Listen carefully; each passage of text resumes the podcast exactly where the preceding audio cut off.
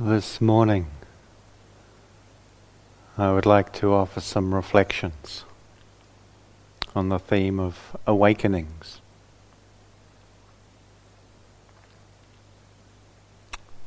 Prompted somewhat by the questions a few days ago that managed to find their way, not by my planning at all, to the bottom of the pile, and therefore got only brief attention but also because I think it's a topic of real interest and maybe not always spoken to directly.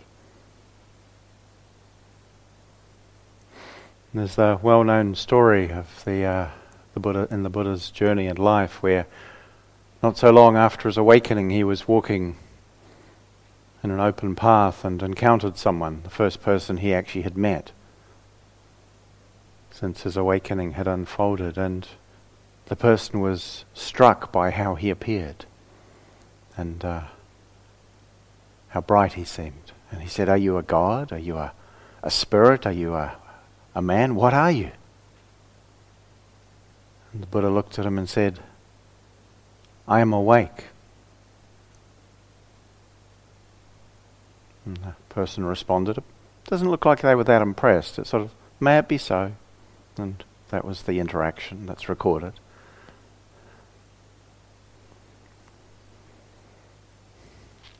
When we talk about Buddhism, we conflate two pieces of sort of language from different languages. And we could translate the whole thing if we were going to put it into English as awakeism or awakeningism. To be profoundly interested and engaged in what this means.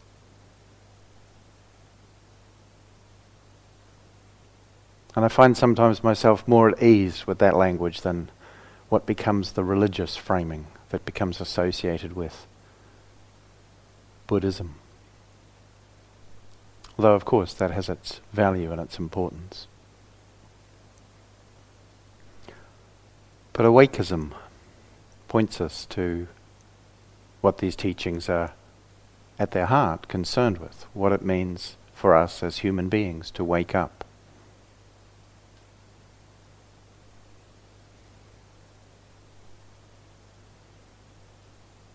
And of course, it's not something that gets talked about that much directly, at least in the insight meditation tradition. And we, we come from a tradition, even though it's mostly a lay practitioner trend- tradition rather than a monastic one, but in the mon- monastic um, rules that these teachings and practices are also framed with, uh, you know, the Buddha talked about his Dhamma and discipline. So both his teachings and the frame of of ethical and renunciate behavior that goes with that. The Vinaya, or precepts as we speak about them. Within that, there's a, a stipulation that says that if one should falsely claim an attainment of absorption or insight in terms of the paths and stages of awakening, then one would be, if one should falsely claim this, one would be thrown out of the order. That would be it. There's not many things that that can happen to you for. Other ways of getting your wrist slap happen quite regularly, uh, according to friends of mine who've spent time in the Theravada tradition as monastics. I haven't myself, though I've spent time in the monasteries as a layperson. And because of that, it's very tricky, and people are very careful not to make any statement that might suggest they're making a claim as to personal knowledge of attainments in case someone else doesn't believe them. And then, well, how do you prove that? And so mostly one just talks about the deeper dimensions of one's practice with one's teacher or teachers, not with one's friends too much, certainly not with one's students. At least in our tradition, that's kind of the way it mostly is.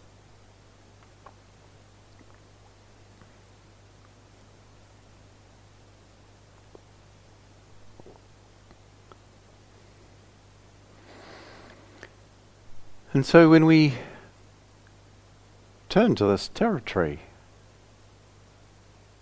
it's useful just to notice what arises for us. Maybe interest, maybe not. Maybe questions, maybe not. Maybe a, a somatic, energetic response? Maybe not.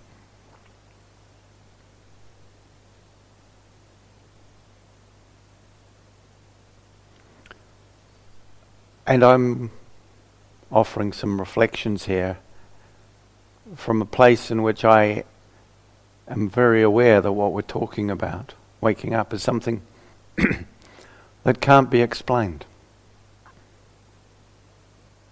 When realized, it's obvious. It's kind of incontrovertibly so. But until that, it's incomprehensible, can't be comprehended by the conceiving mind.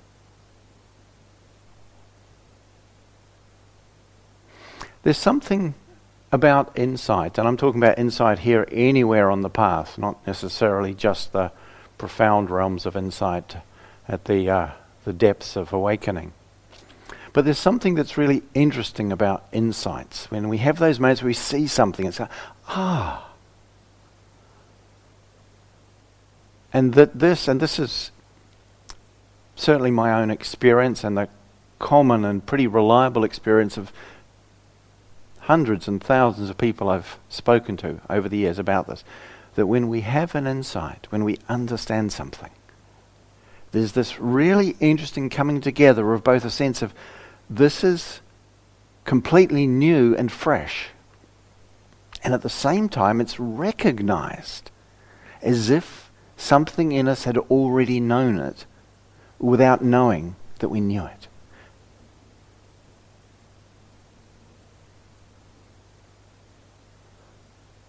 To be fresh, new, and yet recognizable. To be remembered, yet not before experienced. How can that be? It points to something significant here in terms of the territory of what it is to wake up and all the wakings, the awakenings, the insights and understandings as the heart and mind slowly clarify are all part of this trajectory and share that particular quality, it seems to me. And perhaps it's not always the way they present and are experienced. So I'm not trying to make some definitive statement. If it wasn't like this, then it wasn't an insight. That's not my suggestion here.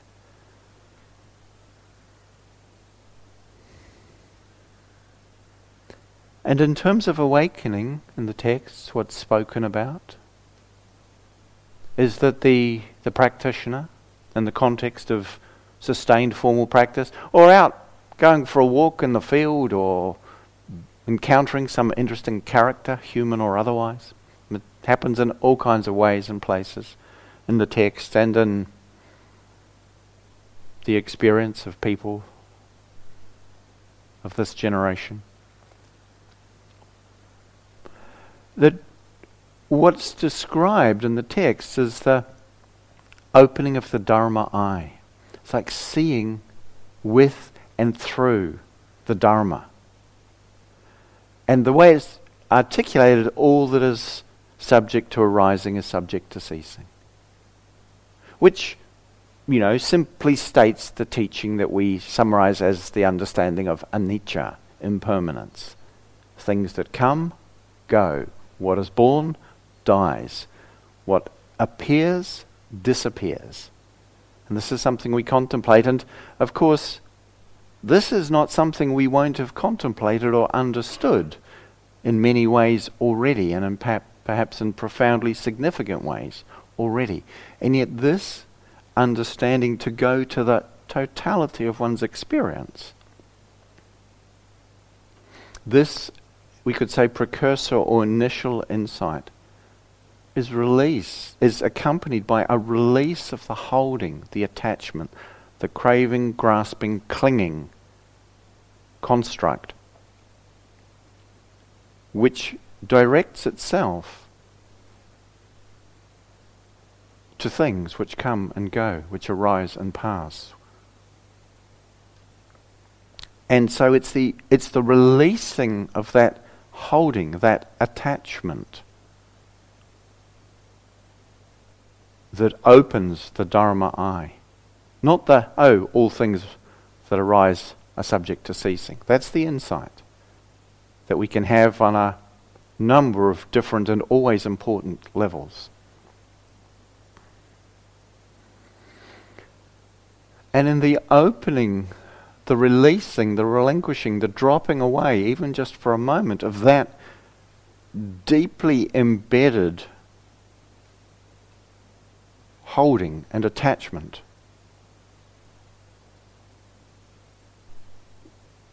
It is said that the deathless comes into view, if we want to use a visual image for this.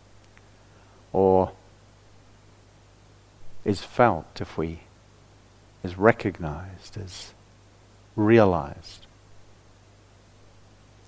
The Amara Dharma, the deathless, unborn, unfabricated. We have many words for what this points to. It's, it's revealed, it's realized. And this is something which has a profound impact on the human heart and mind. To see this.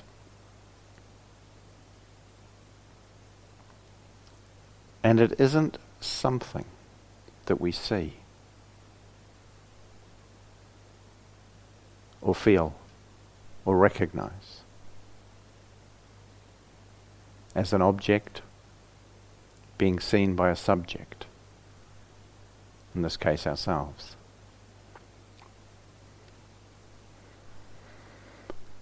in this realm, what for some people sometimes happens, and it's not always or only the way it happens, that in the release of that holding, and it's com- it has to be complete, even if just for a moment. It's not to say that craving is gone forever, but in that moment, it's not just suppressed, as in what happens with the the absorption states, where that particular tendency is in a way no longer active in consciousness. It's, it's more than that. There's actually a, a releasing of it. And that can, for some, and sometimes lead to what's described as the cessation of perception, the construction of the appearance of the sensory world, subject to being seen, smelled, tasted, touched, heard, conceived.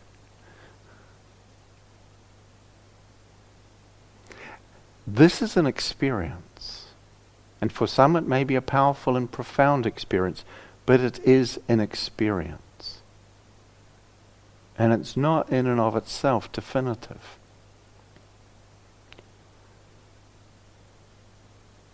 as I understand the teachings and the path. But it's the cessation of the craving, tanha, and attachment, upadana.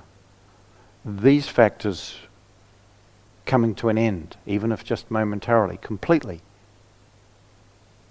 ceasing, is what allows the, the seeing, the realizing, the knowing, the opening of the Dharma eye.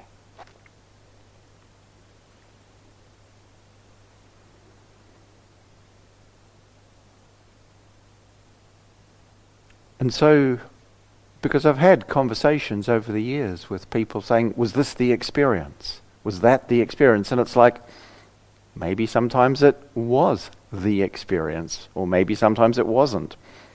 We can ask some questions and get a sense of whether that's likely. But what's more significant is not whether that was the experience. What is the effect? what has been released in the mind and heart. That's what reveals the path.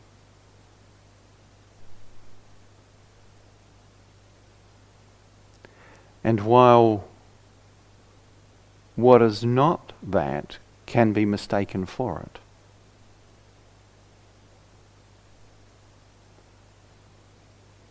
when the awakening that this path points to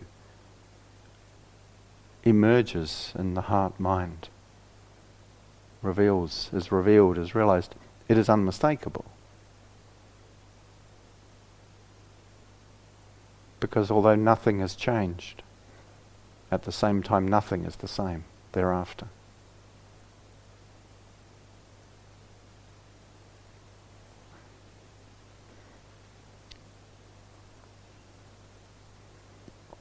And our mind may articulate, describe, and conceive what the effect of it is in a range of different ways. Sometimes commonly and classically, kind of expresses in terms of seeing that everything is empty. Empty of inherent existence, so everything is emptiness. And there's always a risk there when we talk about emptiness or the deathless or the Amara Dharma that we start to create a something in our conceiving of it. Of course, we have to use words to talk about what we're pointing to, but as in the very wise tradition of, of Zen, they talk about the finger pointing to the moon and not to confuse the finger with the moon.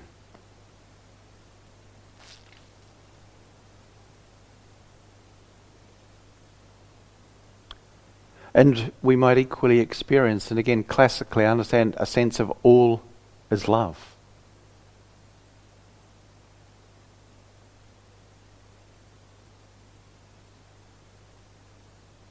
All is one.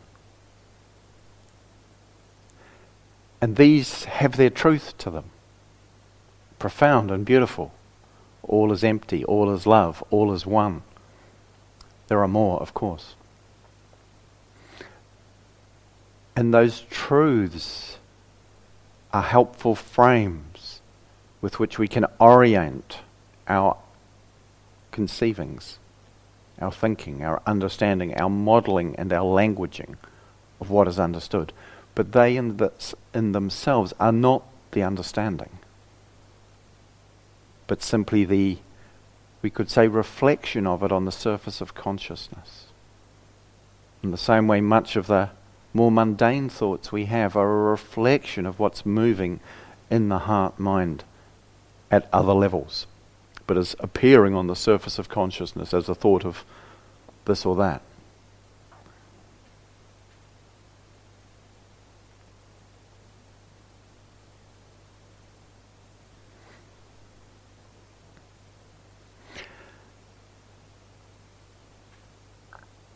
And in this context,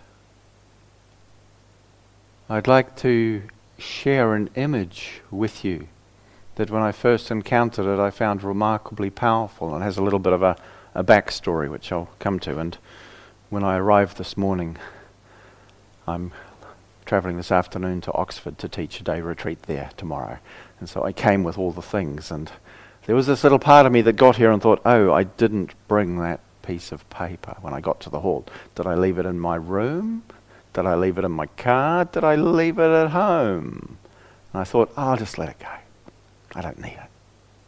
But then I thought, I'll go and look. So I have a little bit less time than I had hoped, but a little bit more resource. There's the balance. And what I want to speak about here feels really important to me because what we get as images and as stories and articulations of what it is to awaken is really significant for us. And much of what we have received in this lineage and tradition arises and emerges out of a two and a half thousand year old male dominated monastic tradition. So, completely outside of lay life and profoundly dominated by patriarchy. And so, consequently, the images we have tend to look a bit like the hero going out and doing battle with the demons of the mind and eventually subduing them to become the great and all hail the victor. And it's a beautiful image. It's a beautiful story. There's a truth to it. But it's not the only story we could tell here. And so, quite some years ago, I was actually teaching a retreat in Bodh Gaya, India, um, in, the, in the 90s. And um, I encountered a copy of Inquiring Mind, this magazine, then published in paper out of California with the, out of the Insight Meditation community. And, and it was this article. And it was written by a Zen teacher, Norman Fischer. And he was talking about an alternative story of the awakening. So the, the story we know, and probably many of us really appreciate and value, the story we know involves the Buddha encountering the uh, the heavenly messages, seeing old aging, seeing sickness and decay, seeing death, and seeing a renunciate spiritual seeker, and realizing that oh, aging, sickness, and death have some implications for me, as in they apply to me, and therefore, why don't I go look for that which is not bound in those conditions of aging, sickness, and death? That was his, his fundamental shift. And he, it said he, he, he went home and he, he just left the castle or the palace or whatever, it's probably palace or very large, comfortable house for those days where he lived, and he left behind his wife and young baby boy. And, he, and the line sort of says something like, I couldn't even look at them to say goodbye because I might not have been able to maintain my resolve. And I went out there and he, with his charioteer, headed off into the, the wilderness of, of Indian spiritual um, explorations, or ex- spiritual ins- explorations within the traditions then present in India. And six, seven years later, we know the story, sat under the Bodhi tree, did battle with Mara, you know, came through. Beautiful, beautiful. That's what came through to us in the Hinayana, or the, sorry, the Theravada, the tradition of monastic teaching that we come from. But there's another tradition for which we have all the texts that was preserved in the Chinese and the Tibetan that was from a contemporary tradition that arose at the same time as this one that we have come through as our lineage, the Sarvastivadian tradition.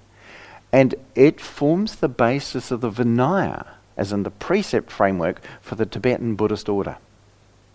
And they have it all Tibetan and Chinese. And what this tells is the story, is what I want to share with you, because it's a story of awakening that's rather different.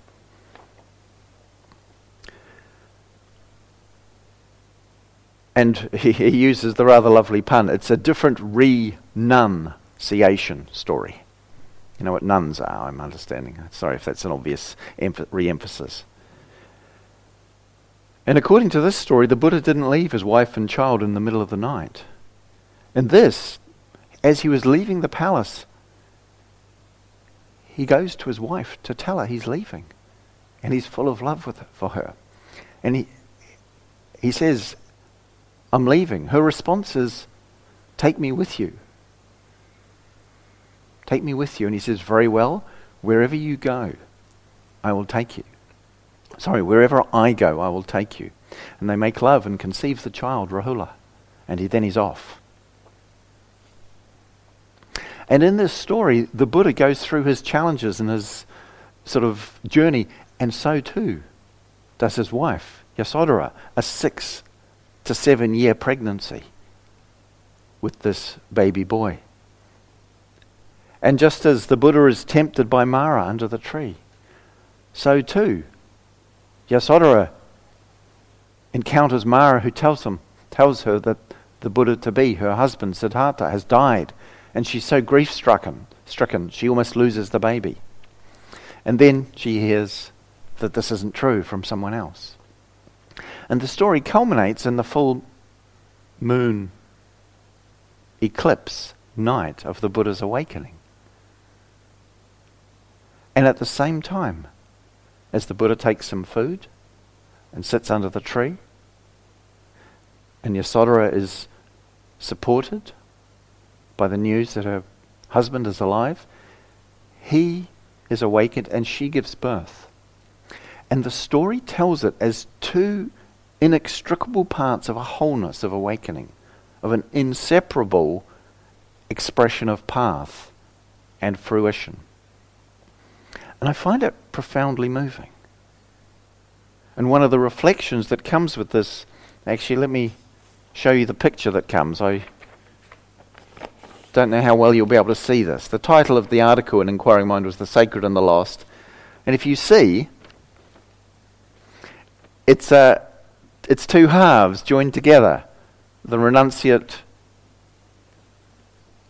Buddha and the childbearing, or the mother, Yasodhara, together. And the, the light of the full moon bright above the Buddha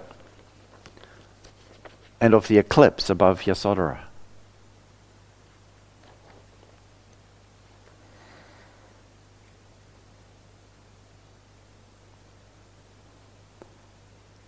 And the teaching here and the wisdom here is that both, in their dedication to the sacred, to the blessed, to the beautiful, to the fulfillment of what is possible for a human being, they both give something up. The spiritual practitioner or ordained monastic gives up the lay life. The layperson gives up the monastic life.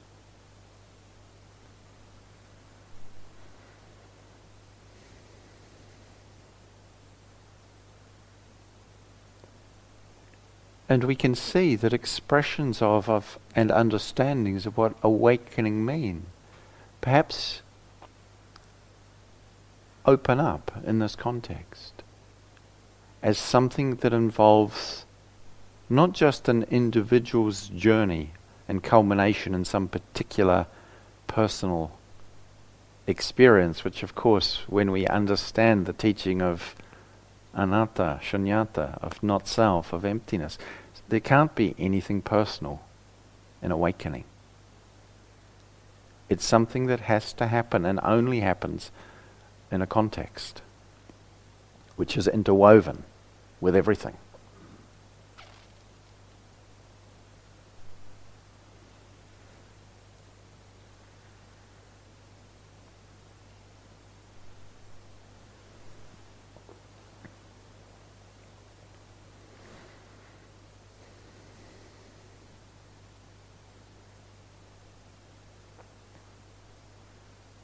I'll put a smaller version of this image up after the talk on the notice board if you want to contemplate it.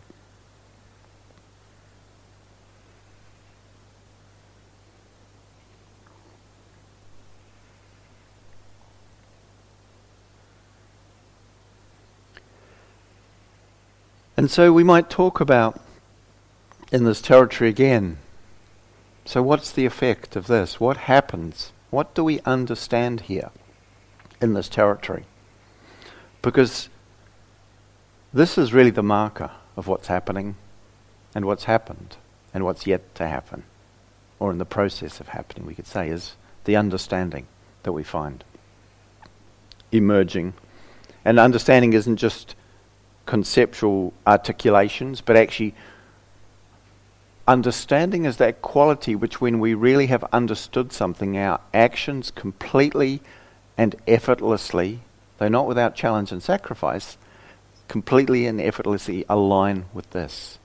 When um, the French philosopher said, Guy, Gaius said,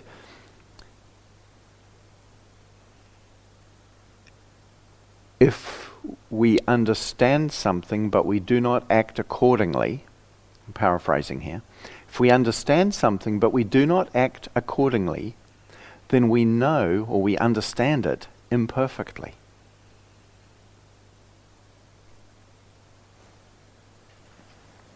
And so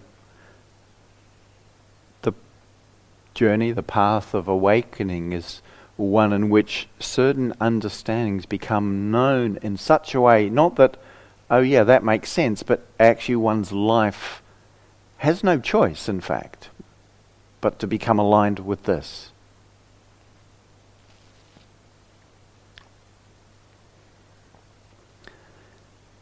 And in talking about what that means for us, there was a, a teaching that I first encountered when I came to Gaia House to sit the first time in 1990 at the old Gaia House a few miles across the, um, the way there in Denbury. And someone had written a quote from a Tibetan teacher who was much respected and loved that said, and I used this quote many times, it said, You live in illusion and the appearance of things. There is a reality. You are that reality. When you see this, you'll understand that you are nothing. And being nothing, you are everything. That is all.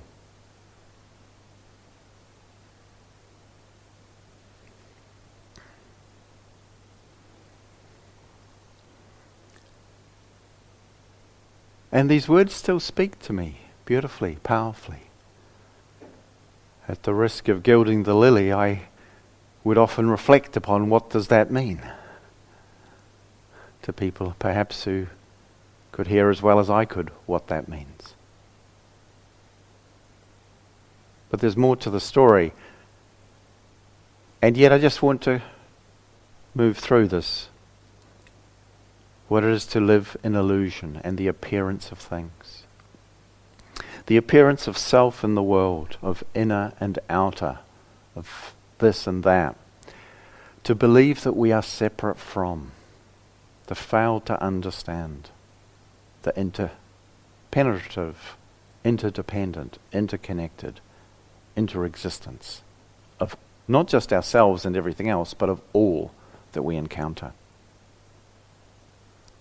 when we identify with that which comes and goes, what appears and disappears, arises and passes, we become bound to the fear of death. And it feeds and informs so much of what goes on that leads to our suffering, our pain, and our distress. And it's a little bit like a wave on the ocean out there, having a nice day, cruising along, thinking, hey, I'm a wave. And then it sees the shore up ahead, and it's like, ah, wow, what's happening there? Those waves up ahead, they're getting destroyed. And it gets scared, it gets worried. Oh my gosh, I don't think I want that. And then, hey, this wave, it realizes there's no reverse gear on this thing. It's always and only going that way. And what happens, of course, the wave, whether it tries to resist or whether it just says, What can I do? In the end, it crashes onto the shore, as has every wave, and as will every wave. And of course, the wave is gone. But what happens to the water? What happens to the water? Nothing. the nature of the water is un, not just unharmed, but unperturbed by what has taken place.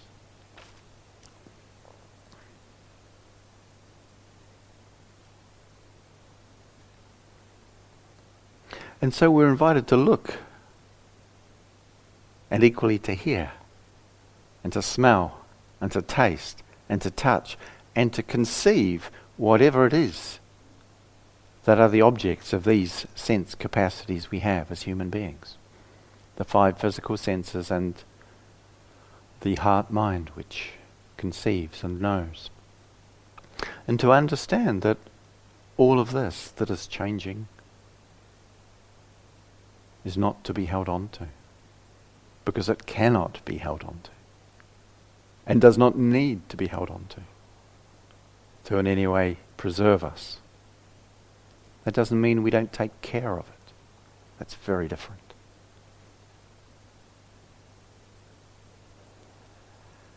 And equally, as we see this more and more deeply, we realize that, or we, we see and hear, that this is not all that is revealed here.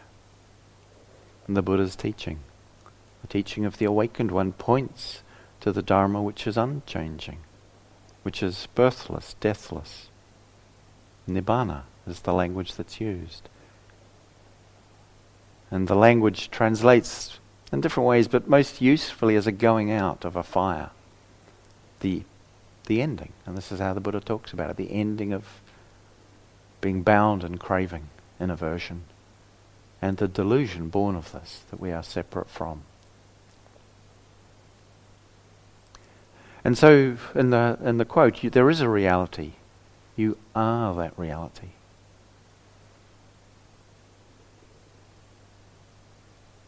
When we don't hold ourselves separate from what we are in contact with, or what we perceive or imagine ourselves to be in contact with.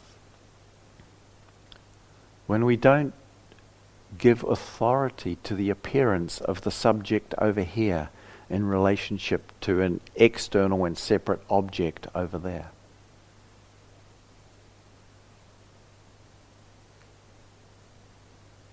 We start to sense, perhaps,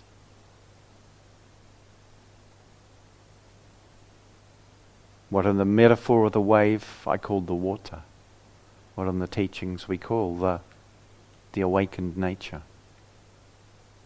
what is fundamental to what is here.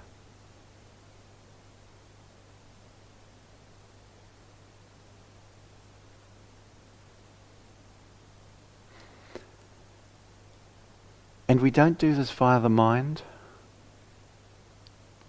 or the physical senses. The conceiving mind can't go here. But the heart mind, what we call chitta, can realize this. Because it is this, we could say. And as soon as I say this, of course, we imagine something. And therein the problem of language, wherein the, the wiser ones than me just keep silent on this. But there we are.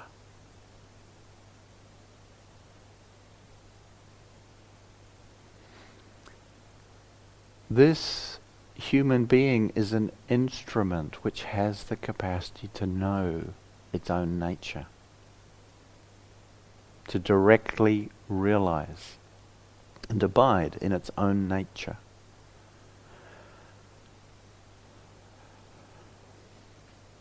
And whatever is to be discovered and known of this is, as I said before, both completely fresh, so something that hasn't been and can't be known, and at the same time familiar and recognizable in the encounter, in the opening. And yet, Nothing we can put our finger on and say, this is it.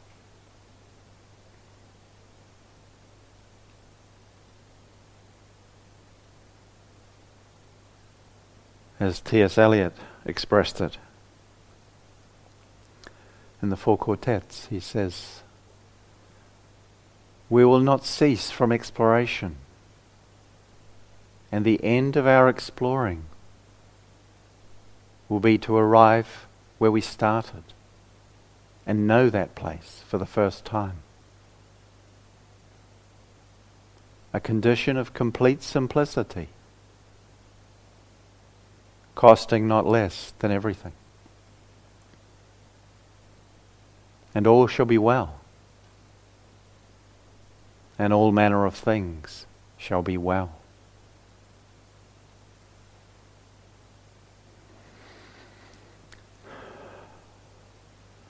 A condition of complete simplicity, costing not less than everything.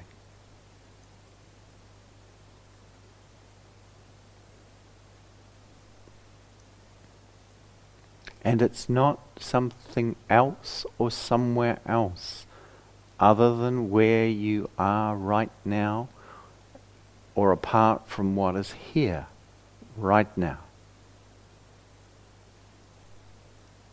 As Rumi put it, I have lived on the lip of insanity, wanting to know reasons, knocking on a door. It opens. I've been knocking from the inside.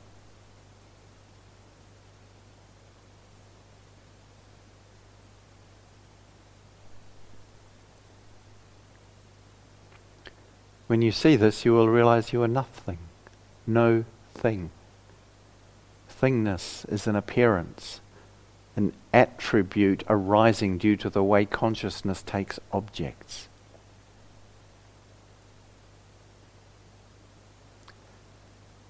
When we see deeply into what is here, the urge to take hold of these to use them to somehow construct or define a particular me, self, subject, drops away.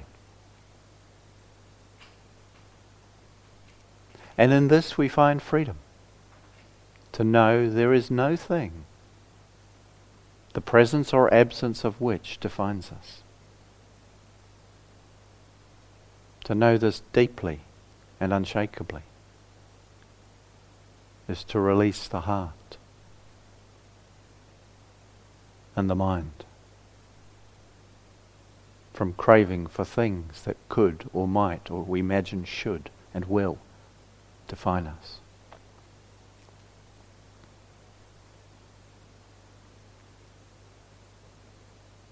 And yet, not in any way holding ourselves apart from all of that or imagining that what we're talking about is some other location or realm or dimension or sort of spiritual escape hatch.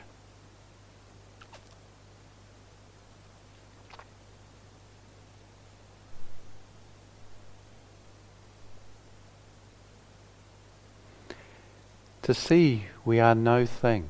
Seeing nothing, you are everything. To understand we are everything. Sometimes when we see that we are nothing, no thing, thingness is constructed and dissolves. It's kind of like we're kind of more seeing through the wisdom eye that sees emptiness. When we see that being nothing, we are everything, it's kind of more like seeing through the, the eye that we could call not so much wisdom but love and its expression as compassion, where we see the non separateness. And so not so much about not being defined by, but actually not being apart from everything that emerges, that appears, that shows here.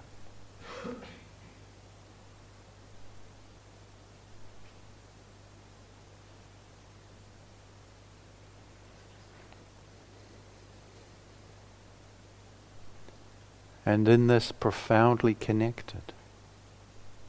Profoundly connected, and where the natural, innate caring of our heart, which has as its as a part of what it is that we could say we are, or an expression of that, that cares profoundly and deeply, but is easily limited by our misconstruing and misconceiving of of separateness, of disconnection, to hold back from allowing itself to expand to its fullness, of really holding all that appears within it. This here, the heart opens. When there is love and there are no boundaries. Love is boundless and unbound and expresses itself naturally.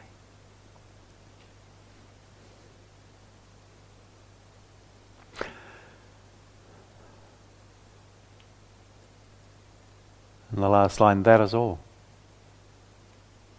Being nothing, you are everything. That is all. Nothing special. Just how it is.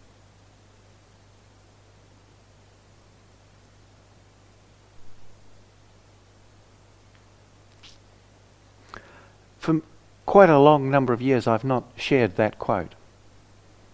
Because I came to know some time after I fell in love with it that the teacher, who was a greatly loved and respected Tibetan practitioner, Tulku Incarnate Lama, according to their tradition, had been engaged in illicit sexual relationships with students who were required to conceal it and keep it secret to their profound harm. And I felt I can't use this teaching unless I also name that was what was the reality. I just want you to notice because that's quite a shift in the territory that I'm talking about. And how that lands for you, and maybe I should have had a little more lead in. So I hope it lands okay, and if not, you can let me know. Because in this territory, this is important. Really important. The territory of awakening is powerful. And the Buddha spoke of his teachings that if you grab, they're like a snake. And if you grasp it at the wrong end, it will bite you.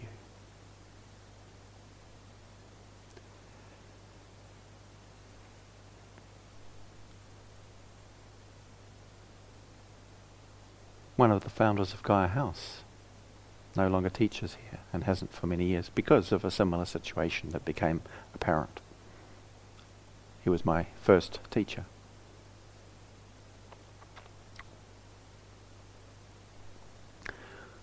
We have to be really careful with what awakening brings because the light and the brightness of it is powerful.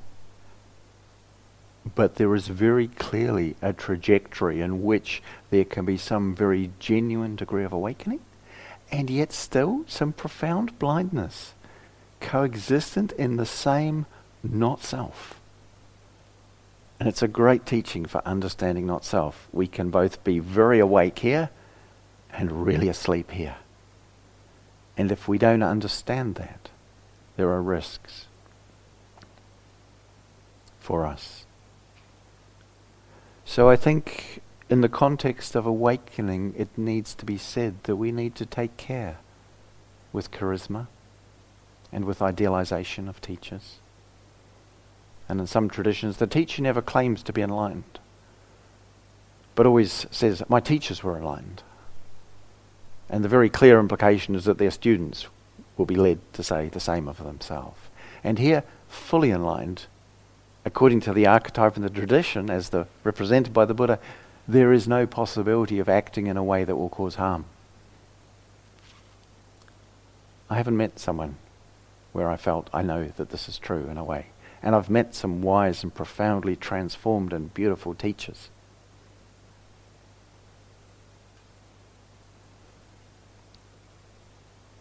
And a student asked me some years ago, is it okay to love one's teacher? And I was a bit sort of touched by that because I had a lot of contact with the person. Maybe they were talking about me. I didn't know. They didn't say. But anyway, my response was, yeah, I loved my teachers. I still love my teachers. They've changed, some of them, who they, from the person, the individual's concerned. Some of them are no longer my teachers. But I love my teachers, but we need to understand that they are still human beings.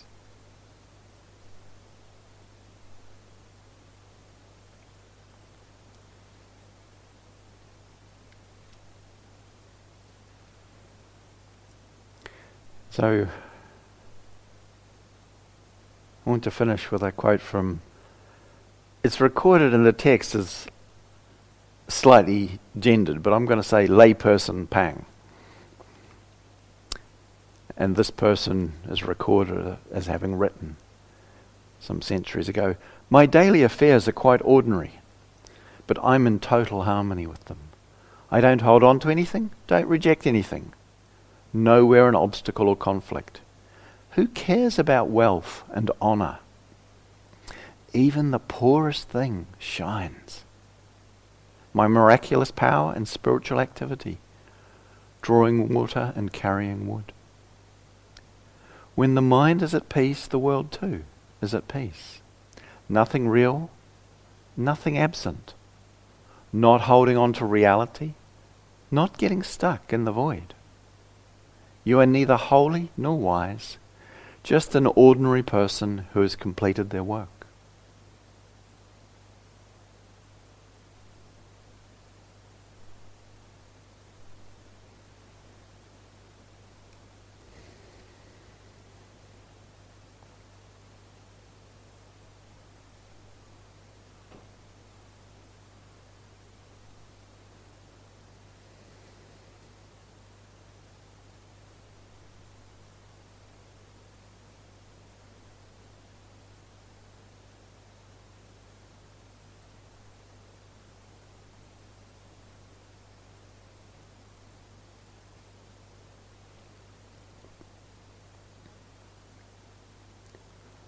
May our practice here together. Serve the deepening of wisdom and love. And bear fruit in the awakening of the heart and mind that the Buddha's teachings and the teachings across many beautiful, authentic spiritual traditions of our world point to as our birthright as human beings. May we all awaken to this, in this, as this. For our own deep well-being, for the welfare of all beings, and the well-being of all that is and all that lives.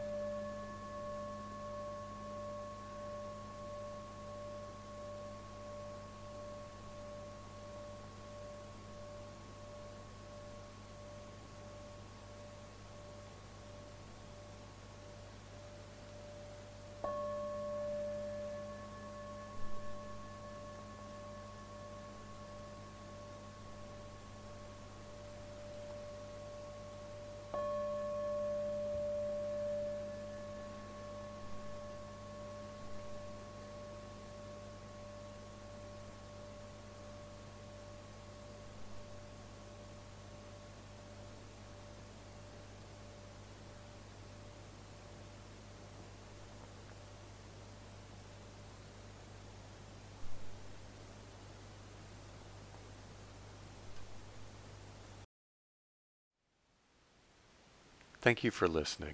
To learn how you can support the teachers and Dharma Seed, please visit dharmaseed.org slash donate.